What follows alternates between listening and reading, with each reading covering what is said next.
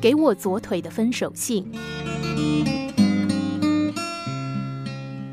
二零一三年四月十五号下午两点五十分，波士顿发生了马拉松爆炸案，两枚炸弹在接近终点线附近引爆，三个人当场死亡，一百八十三人受伤，十七个人命危。其中三十人因为爆炸后受伤状态危急，必须当场截肢；其他的人则是经历了数次手术活了下来，面对从此完全不同的人生。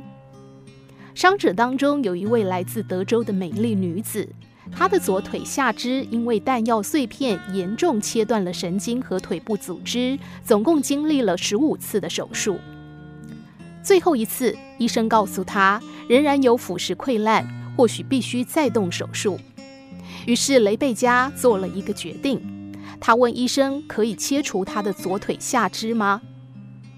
医生看着他，然后回答：或许很快的，我们不得不考虑这个选项。他立即做了决定，切除左腿下肢。接着他如恋爱关系般的向他的左腿提出分手的协议，并在二零一四年十一月九号写了一封给我左腿的分手信。信的内容是这样的：嗨，是我。我相信我对你提出分手的时候，你不会觉得太惊讶，因为曾经存在于我们之间的爱已经渐渐消逝了。我们必须勇敢承认，这段关系已经成为我生命的负担。的确，我们曾在风雨中共患难，一起走过许多地方。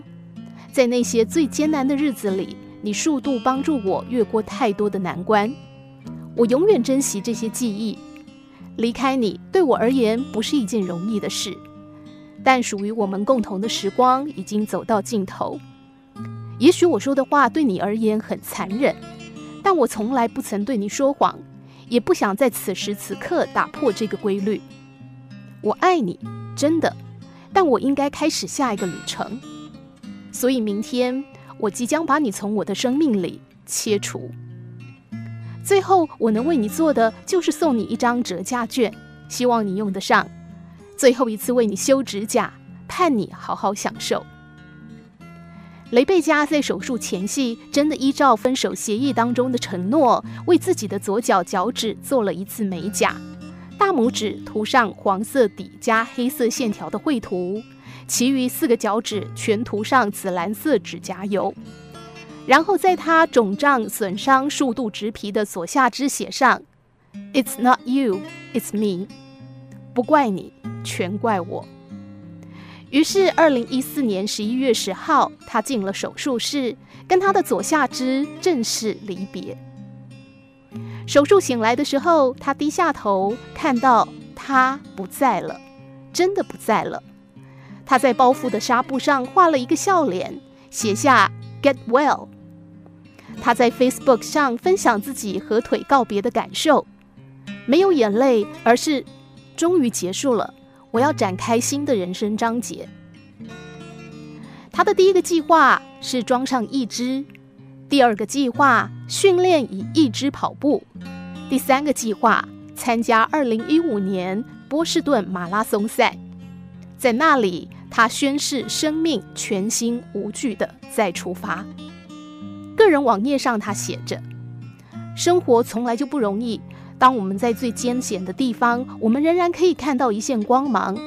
人生本来意味着你必须做出艰难的决定，放弃一些阻碍我们前进的东西。虽然我少了半条腿，我仍然看到希望，没有什么能够把希望从我身上夺走。所以无论你正跟什么事情奋战，振作起来，只要还有一口气在，当真的灾难发生时，灾难的尽头是无限的苦。有人走了，有人活下来，而我活下来了，只是必须跟我的左腿勇敢告别。舍下你的痛，跟他分手，好好活着吧。